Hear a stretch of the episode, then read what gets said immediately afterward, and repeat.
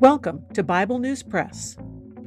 Our goal is to discuss biblical faith beyond cliches and buzzwords, whether such words are religious or political. Sometimes we sit around the table and fellowship. Sometimes we do a little time travel. It is all part of our journey with our Abba Father, who has given us the key to life. We do it with Jesus, and we do it together. Welcome. Hello, I'm Laura. I am going to be giving you a summary of our discussion of Hour 10 of Learn the Bible in 24 Hours, which is basically about the books of Ezra, Nehemiah, and Esther, which, aside from the prophecies of Daniel, conclude the historical account of the Old Testament, although there are still some prophets and poetry to cover later. Our discussion was started with the telling of a story about a firefighter who was going through a burned and charred area. Uh, I don't know where exactly, but he found an odd lump and he went to kick it aside. And when he kicked it aside, uh, several baby birds ran out from under it. And this was being used as an example of how God protects us from destruction. It's interesting because my grandma had the same story. I actually have it in my files somewhere. It was one that she used in Sunday school many, many years ago. And in her story, it was a mama hen who protected her baby chicks when the, the farm caught on fire. But there's one key element to the story that needs to be remembered. It was only the baby chicks who answered her call and ran underneath her who were saved.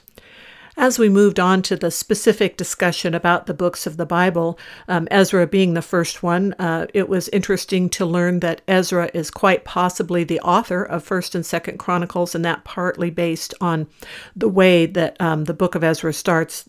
It starts with verses that are identical to the last couple of verses of Second Chronicles. And it was also interesting to note that Haggai was a contemporary prophet in that time period. It was brought up how the final destruction of the kingdom of Judah was brought about in spite of false prophets who were convincing the then vassal king to rebel. God had made it very clear at this point that because of them rejecting him that there was going to be destruction and it's interesting to note that the plan of the false prophets did not include repentance. They were just relying on promises of God and not acknowledging what those promises were contingent on, which is repentance and humility. Or to put it in other words, if you want to fix things, you usually have to actually do things differently, change patterns of thinking and action. We didn't actually end up talking about the content of the books of Ezra and Nehemiah much except to note the prophecy from Isaiah about Cyrus that he was going to be the one to rebuild the temple, and how when Cyrus made the decree, he was apparently quite aware of this prophecy with his name, and he viewed himself as an instrument of God to do that. Then we got into talking about the book of Esther and uh, Chuck Missler's description of the king that took Esther to be his queen as being very volatile, and whether or not you agree with that, we do get the definite impression in the biblical account that Esther was taking a great risk uh, coming forward to make her requests from the king. One of the more interesting details brought out by comparing scriptures was that it was David's mercy, King David, who refrained from killing a man who was cursing him by the name of Shimei, and Mordecai, Esther's uncle, was descended from that man. And then there was the other odd connection of Haman, who was actually descended from someone that Saul was supposed to execute. Mordecai's instructions to Esther about not letting anyone know she was a Jew were curious because, in many of the stories and times that we're familiar with in our history, everybody always knew who the Jews were. And of course, there is the, the famous quote uh, that Mordecai tells Esther that you were probably put here for such a time as this, and saying that since God is in control of all things and arranging all things, that we are each in our places for such a time of this, no matter what is going on in the world.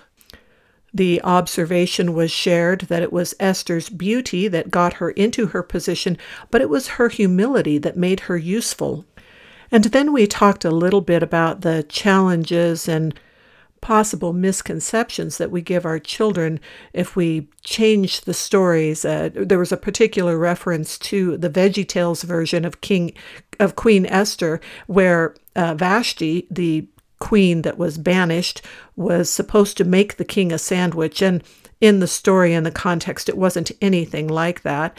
And that uh, gets us back to the idea that the Old Testament is fairly R rated, but turning it into totally kid friendly stories and how people often think of it really guts a lot of the stories. The comparison of the, the cute ark that is often used to decorate kids' rooms versus the reality of judgment and the massive ark and all that that entailed. And the recognition that you don't always have to explain all the nitty gritty details of things that are maybe not appropriate at certain ages. At this point, we pretty much diverged from the book itself, but I'll still give you a few highlights of the discussion that followed. We talked about how you need to know what you believe and how to differentiate the truth from lies and things that people would suggest you should follow. We talked about the fact that God is not illogical, that He created logic, but that sometimes people make the mistake of inferring that man's wisdom is the logic that we need to evaluate God from. We talked about the fact that God is the God of truth, but He is also a God of emotions, for He created them in us. But we need to recognize that while our emotions too often result in sinful reactions or sinful choices, God's are perfect. We discussed the fact that though some doctrines in the scriptures might seem complicated, those are often more easily discerned by reading the whole Bible instead of just picking out different verses.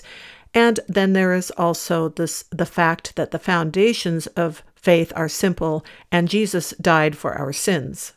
If our sins hadn't been so bad, then the price for them wouldn't have been so great. His wrath is not capricious, but it is just in the face of those who reject him, because in rejecting him, they are rejecting all that is good and they are choosing evil. We did some more research on the idea of God's wrath when we got home, and I am going to link to a couple of YouTube discussions that I think are useful in evaluating that. These videos don't just cover that, but they discuss 22 points made by some progressive Christians who misrepresent the truth of God's Word.